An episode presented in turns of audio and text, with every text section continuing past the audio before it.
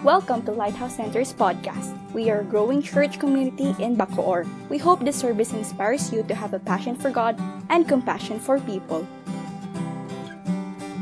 Good day, church. Uh, today is, I think, we'll be marking the fifth month, no, the fifth month of the quarantine. Just imagine, it's going to be the fifth month of our quarantine. And uh, katulad nga sa mga news na lumalabas, this we we we have the longest and the toughest of all the quarantines we have.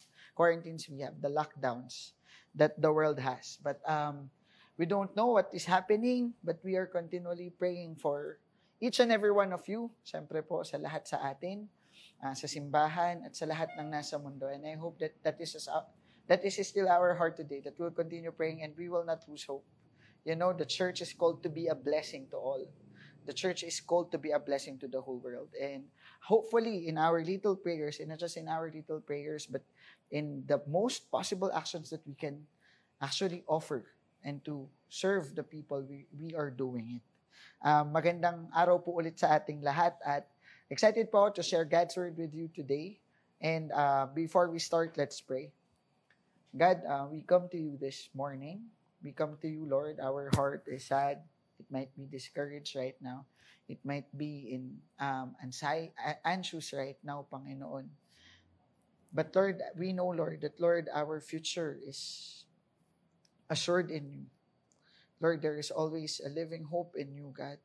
And it never dies, God. It will never die. Yeah, and Lord, that Lord, we will continue to remain into your love remain in this hope that you have promised us. Today, Lord, as we listen to your word, Lord, give our hearts, Lord, what it needs. Lord, transform it and change it. Thank you for your goodness, Father. In Jesus' name we pray. Amen and amen. We will be reading from John chapter 15, verses 1 to 11. And this verse is somewhat very familiar to us. It's the vine and the branches. Most of the titles that uh, the Bible gives to it, the translation that the Bible gives is That chapter is entitled The Vine and Its Branches. Uh, today we will take a look on it. And um, I hope that the Word of God will come fresh to each and every one of us. It says in, in the first part of its verse, I am the true vine, and the Father is the gardener. He cuts off every branch in me that bears no fruit, while every branch that does bear fruit, he prunes so that it will be even more fruitful. You are already clean because of the word I have spoken to you. Remain in me as I also remain in you. No branch can bear fruit by itself, it must remain in the vine. Neither can you bear fruit unless you remain in me. Have you read these verses before? I hope I I I I assume that some of us are already have read have already read these verses. I am the vine, you are the branches. If you remain in me and I in you, you will bear much fruit. Apart from me, you can do nothing. If you do not remain in me, you are like a branch that is thrown away and withers. Such branches are picked up, thrown into the fire, and burned. I am the vine, you are. Yan, sabi niya, if you remain in me and my words remain in you, ask whatever you wish, and it will be done for you. This is to my Father's glory that you bear much fruit, showing yourselves to be my disciples. As the Father has loved me, so I have loved you. Now remain in my love. If you keep my commands, you will remain in my love. Just as I have kept my Father's commands and remain in his love. I have told you this so, this so that my joy may be in you and that your joy may be complete. It's John chapter 15, verses 1 to 11. Um, you know, it's very obvious that what the Bible is saying here and what Jesus is saying here is remain. Can you say the word remain? Remain. Yes, remain. Oo. Hindi lang ako sanay na walang naririnig na pabalik, pero the word is remain. Alam niyo po yun, sa Tagalog ay manatili. Kung meron tayong kasama ngayon sa bahay, katabi natin, sabihin natin sa kanya manatili. Manatili, it's a big word for each and every one of us. Amen? Lalo na sa mga pagkakataong to na ang iniisip nating lahat is ano? We have to change we have to embrace changes right at this moment because things are radically changing and we have to keep up with it. Tama? Ang sinasabi sa ating lahat is new normal and the new normal, of course, I'm not against the new normal, pero the new normal is asking us to be changed. It's asking us to, uh, to, it's calling out for us to adopt. At alam niyo yun, um, ang hirap nung salitang remain sa pabago-bagong sitwasyon ngayon. Sipin niyo po, for the past times, GCQ na, ay, um, GCQ na, tama, GCQ na, tapos nag-MECQ ulit, tapos dati, higher pa yung mga restrictions natin. And kala natin pa okay na, tapos ngayon, babalik ulit siya. And how how hard it is for the people to adapt to these changes. Then the, the call of the Lord for us is to remain. Remain. How can we adapt? How can we remain these times that everything is just changing? And its reason for changing is very valid, di ba? Kailangan talaga natin mag-adapt sa pagbabago. But you know, ang sabi ni Lord dito, remain in me as I remain in you. That's the whole synthesis. That's the whole conclusion of the verses. Manatili tayo sa kung paano nananatili ang Diyos sa atin. Alam nyo, I'll, I'll just highlight things out from these verses. At ang isa sa mga kapansin-pansin dito is ang sabi niya, ang sabi niya is, apart from me, sabi niya, I am the vine, you are the branches. If you remain in me, dito pala ako dapat. If you remain in me and I in you, you will bear much fruit. Let's take note of this. Ang sabi niya, apart from me, you can do nothing. Nang, nang wala si Jesus, pag wala si Jesus sa buhay natin, wala tayo. Di ba? And it's just very clear, apart from me, you can do nothing. So remain in me. Because sometimes, alam niyo ang iniisip natin is, um, uh, si Jesus is an additional. Christian life is just an additional. Tama? Kumbaga, hindi siya yung gamot, ay kumbaga, hindi siya yung mismong gamot na nagpapagaling sa atin, pero supplementary siya uh, hindi siya yung magbibigay, yung gamot na magbibigay ng buhay sa atin, pero para lang siyang liver aid, ganyan. Para lang siyang uh, Enervon. Alam niyo yun? It just boosts, it's just um, uh, adds. Additional lang siya sa buhay natin. But you know, ang claim niya dito, yung unang sinabi niya dito is, If you remain in me and I in you, you will bear much fruit. Ang sinabi niya, mamumunga ka ng marami. Okay? Parang magandang offer to God, ah. Pero kinunclude niya, eh, after nito, ang sabi niya, apart from me, you can do nothing. So everything that you will do apart from the Lord is nothing. Are we getting the point? And sometimes we as Christians, we settle on the identity of Jesus as just a supplement. Pwedeng nandyan, pwedeng wala. Tama ba? Para siyang, um, para siyang dessert na alam mo yun, hindi siya yung magbibigay ng buhay sa'yo, pinapasaya niya lang yung pagkain mo. Para siyang appetizer, that it just makes your dining exciting. But it isn't the main course. Subukan mong hindi kumain ng limang araw. Alam niyo yun? Parang ganun. Nawala sa kanya mismo yung sustansya. Na dagdag lang siya. You know, Jesus is not a supplement. He is the source. God is not just a supplement. He is the source. That's why He is calling us. How is it to remain? He is calling us to take Him as a source, to connect with Him. That apart from Him, kapag ang puno, kapag ang sanga wala sa puno, hindi mabubuhay yung sanga. So it's just that. Kasi minsan ang feeling natin is, Jesus, give me fruit. Bigyan mo ako ng bunga. Ang buhay natin nasa bunga madalas. Tama? Hindi po ba? Sa puno, ang iniisip natin is that ang mahalaga may bunga. Hanggat may bunga, buhay. Pero we have to understand na hindi mahalaga yung bunga kung ikukumpara sa pinakapuno. Are we getting it? And sometimes we base our life, kung sanga man tayo, binabase natin yung buhay natin saan? Sa mga ibinubunga natin. But you know, that is not fundamental. That is not the fundamental um, factor pagdating sa paglago nating lahat.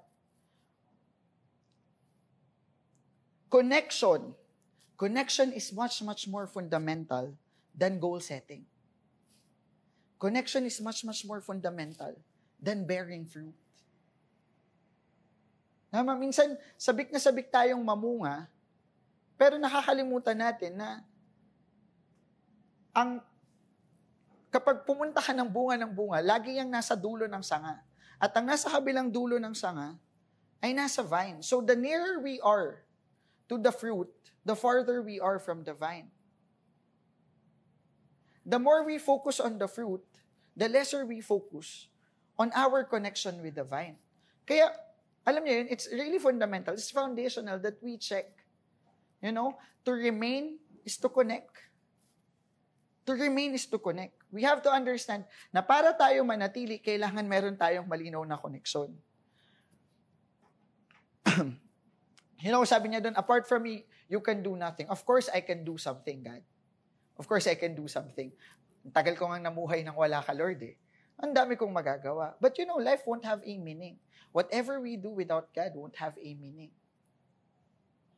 Whatever we do without God has no value.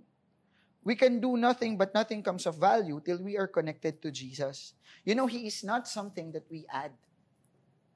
So yun dito yung minsan optional talaga yung Christian life. Di ba? Sa atin, minsan optional yung Christian life. At, at natatamaan ako doon kasi minsan, optional yung prayer, optional yung devotion, optional yung will ni Lord. Will ba to ni Lord? Hindi, mas mahalaga pa rin yung will ko. Tapos sa na lang sumapaw si Lord. Kaya niya namang mabuti lahat, gawing mabuti lahat ng bagay, di ba?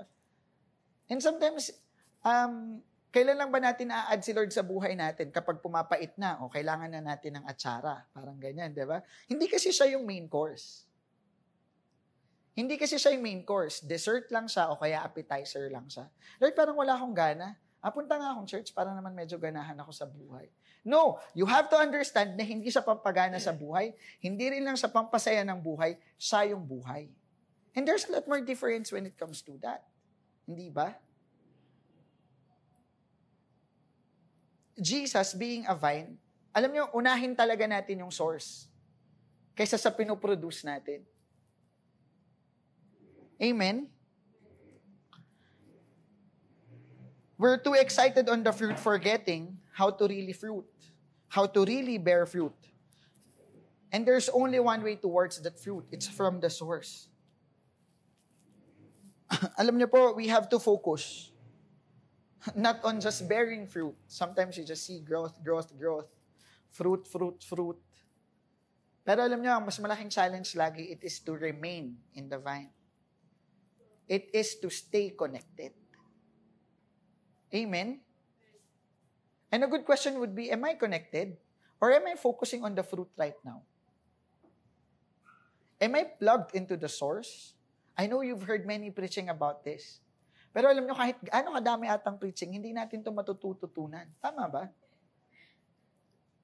Pagdating ng, pagdating ng kinabukasan, dessert na naman si Lord. Di ba? Pagdating ng kinabukasan, uh, sup- supplement na naman siya. Hindi siya yung buhay. Mas buhay yung trabaho, mas buhay yung saya, mas buhay yung pera, mas buhay yung pamilya, And Jesus, siya lang yung nagpapaganda sa lahat ng yun. Di ba? Ay, gumanda yung buhay mo ah. Ganyan ah. Hindi. Patay ako dati.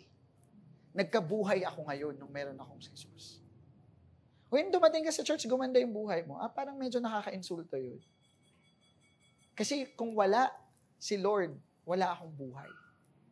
Are we getting it? Hindi ang tanong, gumanda ba yung buhay mo? Ang tanong dito, buhay ka ba? 'Di ba? Ang paligsahan ng mundo is gumanda ba yung buhay mo? Hindi nila alam is gumanda lang yung patay. Pero walang buhay. At ang laban ni Lord is ang necessary, buhay ako. Buhay ako. Pangit man ako tingnan, you know? Pangit man yung sitwasyon ko, ang mahalaga buhay. Sabihin mo sa tabi mo, ang mahalaga, buhay. Amen?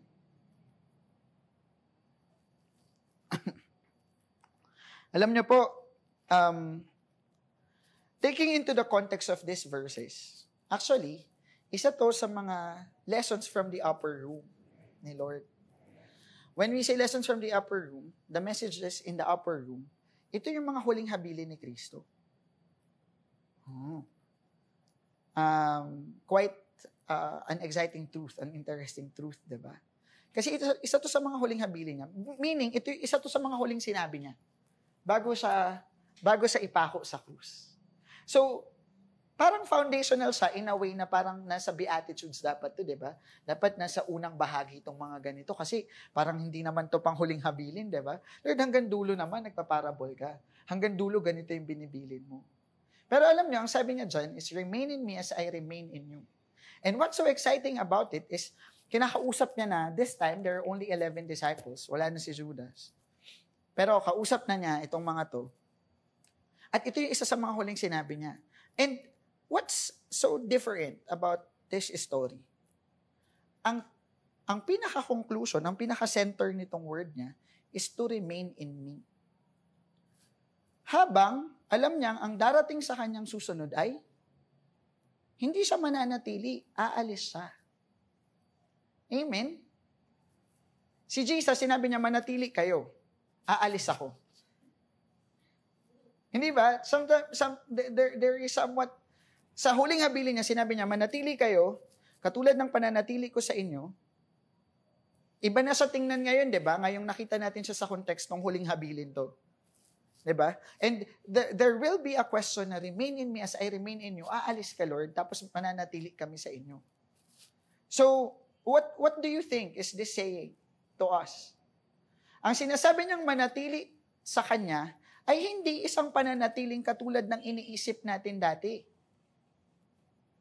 Ang akala nating pananatili ay walang ginagawa. Tama ba? Ang akala nating pananatili ay pag-upo, pagtayo. Pero hindi pa nanatili ang paglakad at ang paggalaw.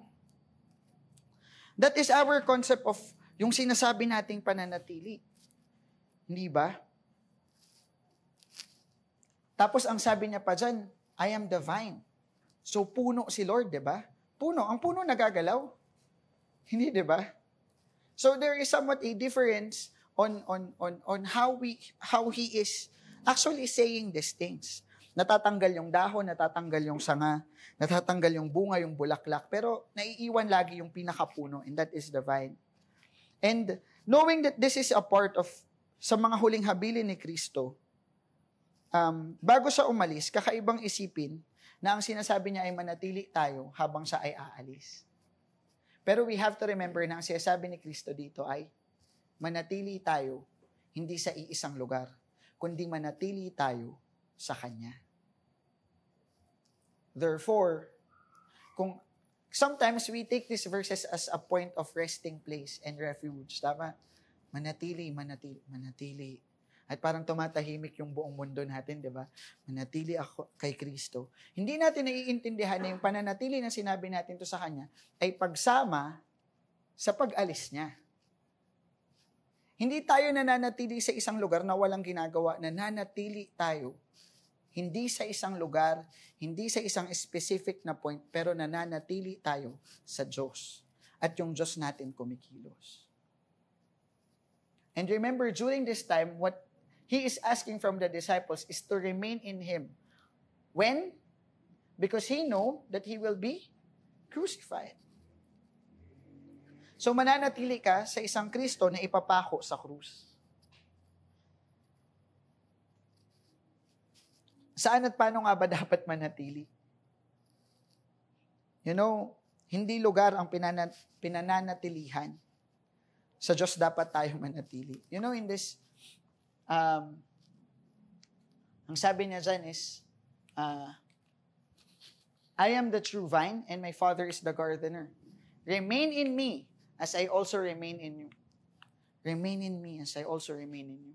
It is towards a man, a, a man who is alive, a God who is alive.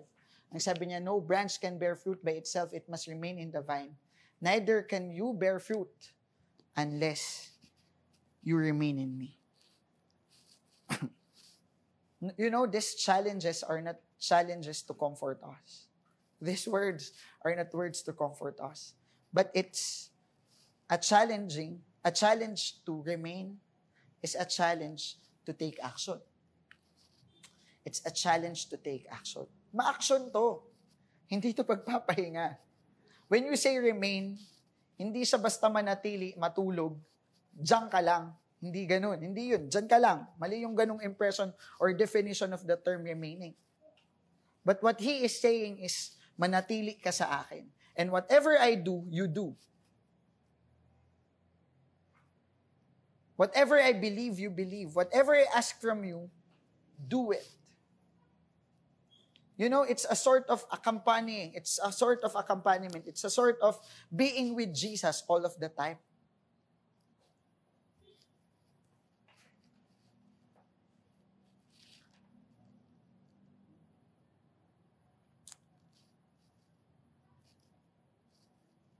We think that Christianity is about setting goals.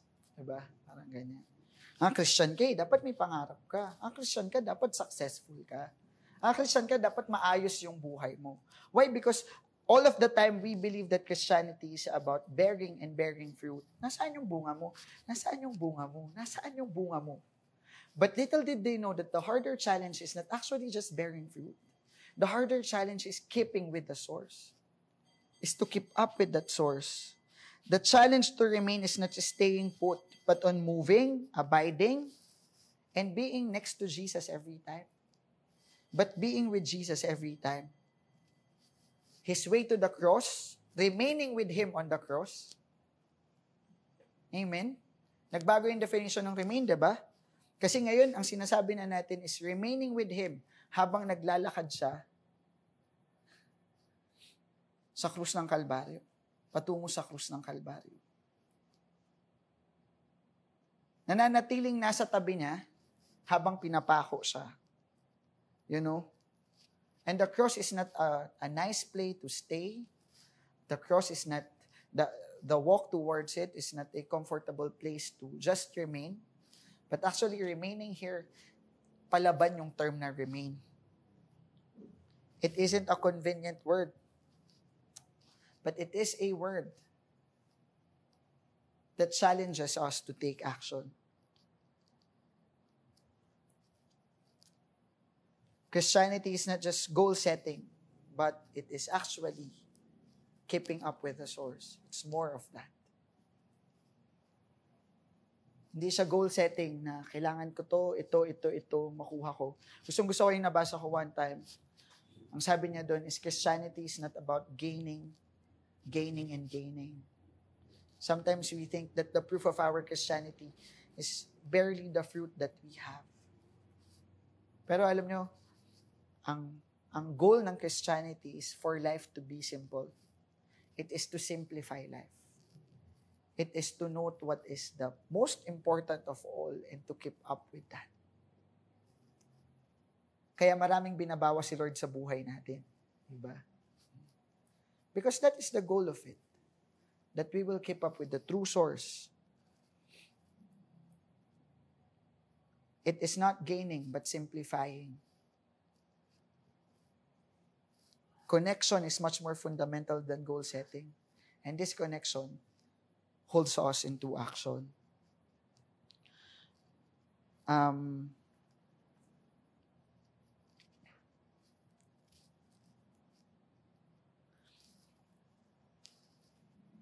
alam po ninyo, um, kasi minsan we are too idealistic with the fruit that we have. Tama. Yung gusto nating prutas madalas ay masyado tayong idealistic pagdating doon. Ah, gusto ko nito, ito yung magiging proof na Lord, totoo ka. Ito yung magiging fruit, Lord, na sumasagot ka ng panalangin. Ito yung proof, Lord, na faithful ako. Tapos isiset natin yun. Tapos ang gagawin natin na susunod, we will ask God, Lord, how how how am I going to reach to that point? Paano ko ma- matatagpuan tong punto na to? Pero alam niyo po, I then realized, kasi di ba minsan pag nagtanong ka, um, di ba ganito pa yung advice sa atin madalas eh. Um, itanong mo si Lord. Tapos, malalaman mo yung plano niya. Mahalaga yung plano ni Lord. Malaman mo yung plano ni Lord. Sino dito yung, alam ko nangyayari to, maraming nasabihan nito, pero sino dito yung, nung, nung sinubukan niyang tanungin si Lord ng plano ni Lord, walang nagsalita. Walang nalaman. Hindi ba? Nung tanong ni Lord, oh, anong gusto mong prutas? O sinabi ni, o pinakita ni Lord sa'yo, ito yung ibubunga mo. You know, I believe in visions. I believe that God is making promises and God has a goal for us. 'Di ba? And in our major decisions, yan yung hinahanap natin. Lord, sabihin mo lang kung ano yung direksyon mo. Anong course? Um, saang trabaho? Anong desisyon yung gagawin ko dito? Sabihin mo lang susundin ko. Kasi ang feeling natin is that the assurance that we have whenever we follow Christ is where? Kapag sigurado tayo at nagawa natin yung plano niya. Pero alam nyo, I found out that Christian life is not like that. Hindi pala ganun yung buhay kristyano. Na yung kasiguraduhan at yung confidence natin sa mga ginagawa natin ay nakabase dun sa narinig nating plano lang. Eh, ang problema nga, madalas wala pa tayong narinig. Hindi po ba? You know, the confidence that we have whenever, if, if we would like to achieve the goal of Christianity, ng pagiging kristyano natin, ay hindi yung ma-accomplish lang yung plan. Hindi dun kukunin yung confidence na makita at magampanan kung ano yung plano, na pag sinabi ni Lord, okay, ito yung plano anak ha, tatlong kanto mula dito, liliko ka. At makikita mo na doon yung mga plano ko. Anak, uh, kunin mo tong kurso na to. Anak, gawin mo to. Anak, um, uh, ito yung plano ko para sa pamilya ninyo. Ito yung gagawin mo. Sometimes we think that God is like that. That accomplishing in Christianity is more of like fulfilling those things. But no, You know, Christianity is about following Christ is about abiding Him. Abiding in Him, connecting to Him. And the confidence is not on accomplishing the goal, but the confidence comes from our connection with Him. Are, are we getting that? Minsan we ask the Lord, Lord, malaman ko lang, malaman ko lang. Pero hindi pala, ang gusto ni Lord, malaman mo ang gusto niya is nasa tabi ka niya. Para kahit hindi mo alam, nangyayari na. Kaya minsan nagtataka tayo, Lord, bakit parang hindi to naaayon sa plano mo? Pero pwede mong, pwede mong sagutin ngayon yung pagtatanong na yun na, ang mahalaga, kasama ko si Lord dito. Lord, bakit parang sira-sira yung plano ko? Kasi anak, wala naman talaga sa plano kong ipaalam sa'yo lahat ng plano ko para sa'yo. Ang gusto ko manatili ka na konektado sa akin. You know, that's how fundamental connection is to the Lord. Alam mo yun? Katulad nung last week yung tupa, hindi niya inuutusan. Sasamahan niya yun. At hindi nalalaman nung tupa na nangyayari na yung plano ng Panginoon para sa kanya. You know why? The key is where? The key is our confidence in our connection with Him. Believe me, we won't know the plan of the Lord all of the time. We won't know if God's answer is yes or no. If God's answer, whether it is yes or it is no. Ang, ang naiiwan ay ano? Lord, ang mahalaga, alam ko kasama kita. At hanggat kasama kita, doon ako makakahanap ng kasiguruhan. Yun yung sinabi niya, abide in me. ba? Diba? If you remain in me, and I will remain in you, you will bear much fruit. Yun yung totoong bunga doon tayo magkakaroon ng bunga. Hindi lugar yung pinananatilihan natin. Hindi niya sinabi na, remain in my promises. No. Sabi niya, remain in me. And Jesus is different from His promises. There is a lot difference with our desires towards who Jesus is. At ang sabi niya, manatili ka sa akin, huwag ka manatili sa vision na binigay ko sa iyo. Yung pangarap na yun, hindi yun. Yung gusto kong pananatilihan mo, pananatilihan mo ako. At masisiguro ko sa iyo, as this says, as this verses promises, promise, ang sabi niya, you will bear much fruit. You know, to remain, ang sabi niya dito, I had told you this so that my joy may be in you and that your joy may be complete. Diba sabi niya, mamumunga ka, mamumunga ka, manatili ka sa akin, mamumunga ka. Tapos ang pinakadulo ng set of verses, sabi niya, I have told you this so that my joy may be in you and that your joy may be complete. Ano yung inuna niya? Kagalakan ba ng tao? Hindi kagalakan ng tao. Hindi kagalakan natin yung inuna niya. Anong inuna niya? His joy. It is His joy. And sometimes we know what what brings joy to the Lord. Amen? But ang sinabi niya doon, as long as my joy is in there, your joy will be complete. So don't trust what gives you joy. Trust what God, where God is pleased, what God would like to enjoy upon, to please upon. And from there, we will find the completeness of our joy. Alam nyo, ang sabi pa niya dun sa verse kanina, na kung, if you will recall it, ang sabi niya, ask whatever you wish, and it will be given to you. Wow! Ask whatever you wish. But remember, ano yung ano yung linya niya doon? Ano yung conclusion nito? Ano yung heart ng verses? Remain in me. It is only in remaining in him that we will know what to wish upon. Okay? Sinong kina-qualify niya to wish? Sila na nananatili. What will happen sa mga nananatili? They will know actually. They will know. God's plan for them. They will know what to wish malalaman nila kung ano yung dapat na isip. Sabi niya, ask whatever you wish. Why? Because there is a confidence in what they wish. May confidence na dun sa, sa pangangarap eh. Kasi, nananatili siya sa puno. You know, it's not just knowing God's heart, but being with God Himself. But having a heart and walking with God Himself. Alam niyo yun?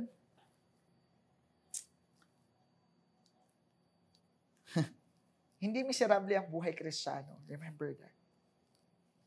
Kung miserable yung buhay mo ngayon, may mali. Kung masyado rin namang masaya, may mali. Oo. Diba, sigurado naman tayo sa pareho yun. Sino yung miserable yung buhay? Ah, may mali. Why? Because God's will is for us to take fullness of joy. you know, God would like us to be happy. God would like us to enjoy life. And I pray, I pray that we will find it not on our own initiatives, not on focusing on the fruit, not on the fruits, but actually on remaining on the vine.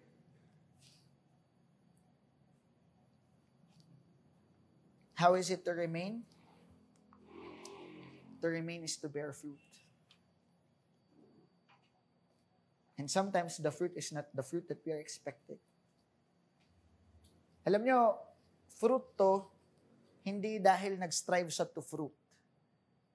Namunga siya hindi dahil gusto niyang mamunga. Namunga siya dahil nanatili siya sa, sa puno. Okay? And sometimes gusto nating mamunga. Paano tayo mamumunga? Pinipilit nating mamunga. Tumitingin tayo sa bunga. Tumitingin tayo sa dulo. Not realizing that God would like us to simplify life. And simplifying life would mean look at the source. Look at our connection to the source. Amen?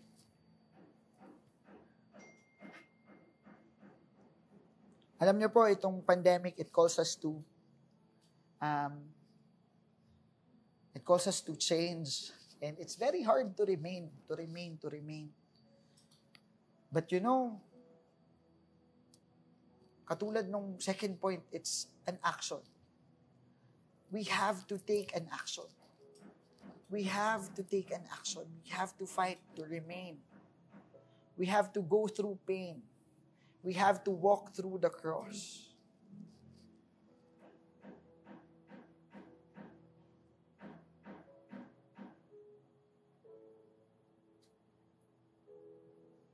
Remaining is a challenge alam niyo po yun, sa ngayon, ang kailangan masiguro natin is nandun tayo sa puno. At ang pananatili sa puno ay hindi madali. Kailangan ng paglaban. If you're discouraged right now that you are not bearing fruit, there is only one key to it. Not goal setting. Hindi lang basta pangangarap ulit hindi pag-organize ng mga bagay. But it's actually to simplify it. Go to God, go to Jesus, connect to Jesus. And we will have the joy and the fruit that we are waiting. Let's pray. God, we come to you this day.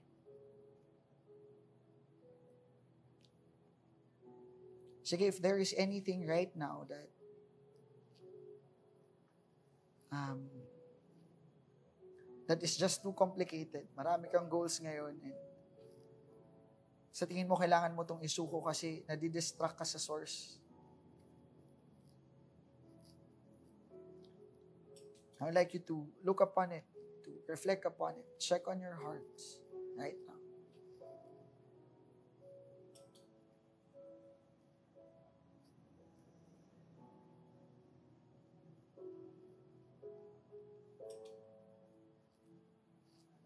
Panginoon, nakita mo to lahat.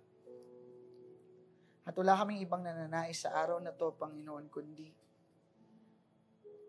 ang maging masayang manatili lang sa iyo. Hayaan mong hindi lahat ng to yung tingnan namin at manatili kami sa mga naisin ng puso namin, kundi manatili kami sa inyo. Manatili kami sa inyo. Nahigit sa lahat, ikaw ang naisin namin lumakad sa kalooban mo. Alam namin, Panginoon, na sa paglakad namin, dumadaan kami sa dilim, dumadaan kami sa paghihirap, dumadaan kami sa sakit, dumadaan kami sa pagkatalo, pero hayaan yung makita namin ang pananatili sa inyo. Lord, doon kami makakakuha ng assurance na kasama ka namin at hindi mo kami pababayaan at dinadala mo kami sa plano mo, Panginoon. Hindi man to malinaw, hindi man malinaw yung plano mo, Panginoon. Pero malinaw, nakasama ka namin at hindi mo kami pababayaan. At itong daan na to, basta't kasama ka namin, ay patungo sa bunga na gusto mong ibunga namin.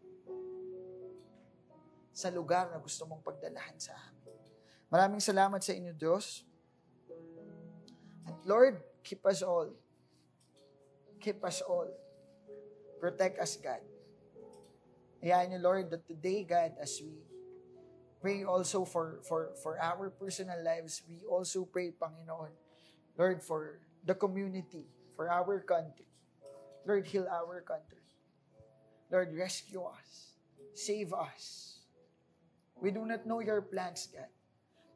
Pero hayaan mong makahanap kami ng kapahingahan sa katotohanan kasama ka namin. Hindi mo kami pinababayaan. Maraming salamat sa iyo, Lord. If we are disconnected today, God, kung feeling namin ay malayo kami sa inyo, Lord, tarantahin mo kami para muli ay kumabit sa inyo. Para lumapit, kumuha, lumuhod at yumakap sa inyo. Salamat sa inyo, Lord. In Jesus' name we pray. Amen and amen. Thank you for listening to this week's podcast. We hope you are empowered and encouraged to have passion for God and compassion for people.